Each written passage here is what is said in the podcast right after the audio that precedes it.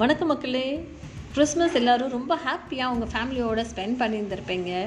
நான் ரொம்ப லேட்டாக விஷ் பண்ணுறேன் பட் இருந்தாலும் லேட்டாக வந்தாலும் லேட்டஸ்ட்டாக விஷ் பண்ணுறேன் அப்படின்னு நினச்சிக்கோங்க. மேரி கிறிஸ்மஸ் ஆல் ரொம்ப நல்லபடியாக எல்லாரும் சந்தோஷமாக உங்கள் குடும்பத்தினரோட அன்பை பகிர்ந்து பாசத்தை பகிர்ந்து உணவையும் பகிர்ந்து உறவினர்களோட உற்றார்களோட நெய்பர்ஸோட எல்லாத்தையோடையும் சந்தோஷமாக கொண்டாடக்கூடிய நாள் தாங்க இந்த ஒரு கிறிஸ்மஸ் இந்த கிறிஸ்மஸ் நாளில் நான் இந்த கதையை சொல்கிறதுப்ப ரொம்ப சந்தோஷப்படுகிறேன். அதே மாதிரி கேட்டு நீங்களும் லைட்டாக யோசிப்பீங்க அப்படின்னு நம்பி நான் இந்த கதையை சொல்கிறேன் தீபாவளி டயத்தில் நிறைய வெடி இருக்கும் இல்லையா? ஸோ அந்த மாதிரி மார்க்கெட்டில் புதுசாக ஒரு வெடி இன்ட்ரடியூஸ் பண்ணியிருந்தாங்களாமா?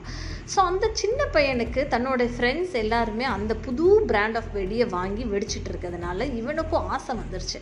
ஸோ இவன் வந்து அவங்க அம்மா கிட்ட கேட்டுக்கிட்டே இருக்கான். அம்மா எனக்கு அப்பாட்ட சொல்லி அந்த வெடியை வாங்கி தர சொல்லேன் அப்படின்னு சொல்லி சொல்லியிருந்திருக்கான் அம்மா சரிப்பா நீ ஸ்கூலுக்கு போயிட்டு வா. நான் உங்கள் அப்பா கிட்ட பேசி உனக்கு அந்த வெடியை வாங்கி தர சொல்கிறேன் அப்படின்னு சொல்லி அம்மா சொல்ல. அந்த அம்மாவும் அப்பாட்ட போய் சொல்லும் போது அந்த அப்பா இல்லை இல்லை அந்த வெடியெல்லாம் வேண்டாம். அது கொஞ்சம் பயங்கரமாக இருக்கு.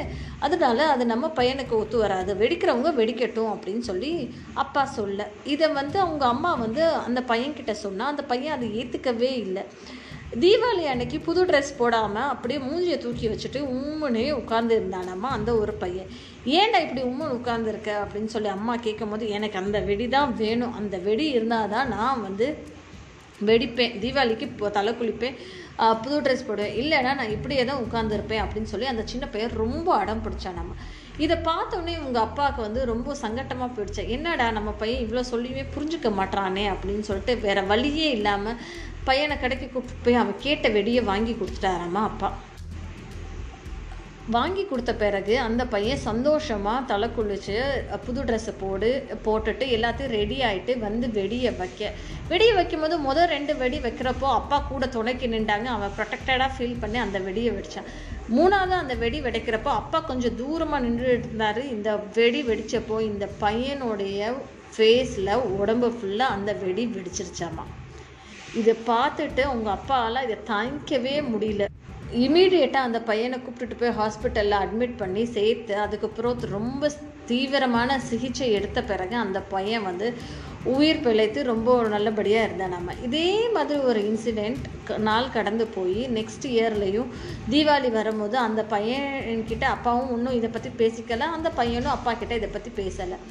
ஸோ என்ன பண்ணுறது அப்படின்னு சொல்லியிருக்கோம் அப்பா எனக்கு வெடியே வேண்டாம். என்னையா இனிமேல் கேட்கவே மாட்டேன். அப்படின்னு சொல்லி அந்த பையன் வந்து அப்பா கிட்ட சொன்னாராம்மா ஸோ உங்கள் அப்பா யோசிச்சுக்கிட்டே இருந்தாராம்மா இதைத்தானேடா நான் முன்னாடியே சொன்னேன். வெடி வேணாம் வெடி வேணான்னு நீ கேட்டையாடா? அப்படின்னு சொல்லி சொன்னாராம்மா அவங்க அம்மா இதை பார்த்துக்கிட்டே இருப்ப இருந்துட்டு ஒன்று சொன்னாங்களாம்மா ஏங்க ரெண்டு ரகம் ஆஃப் மனிதர்கள் இருக்காங்க. ஃபஸ்ட்டு ரகம் என்ன அப்படின்னா சில பேர் பட்டு திருந்துவாங்க சில பேர் மற்றவங்க படுறதை பார்த்து திருந்துவாங்க. இவன் பட்ட பிறகு தான் இவனுக்கு புரியுது. அதுக்காகன்னு சொல்லி அவனை திட்டாதீங்க. அவன் புரிஞ்சுக்கிட்டான்னு நினச்சி சந்தோஷப்படுங்க அப்படின்னு சொல்லி அந்த அம்மா வந்து அவங்க அப்பாவுக்கு புரிய வச்சாங்களாமா. நான் ஏன் இந்த இன்சிடெண்ட் உங்ககிட்ட இன்றைக்கி ஷேர் பண்ணுறேன் அப்படின்னா லைஃப்பில் வந்து இன்றைக்கி ரெண்டாயிரத்தி இருபத்தி ரெண்டை வந்து முடிக்க போகிற ஒரு தருணத்தில் இருந்து இருக்கோம் நம்ம. நிறைய இன்சிடென்ட்ஸ் இருந்திருக்கும். நமக்கே நடந்திருக்கும் நம்ம ஃப்ரெண்ட்ஸ்க்கு நடந்திருக்கும் நம்ம ஃபேமிலி மெம்பர்ஸ்க்கு நடந்திருக்கும். இந்த மாதிரி பல பல பிரச்சனைகள் நடந்திருக்கும்.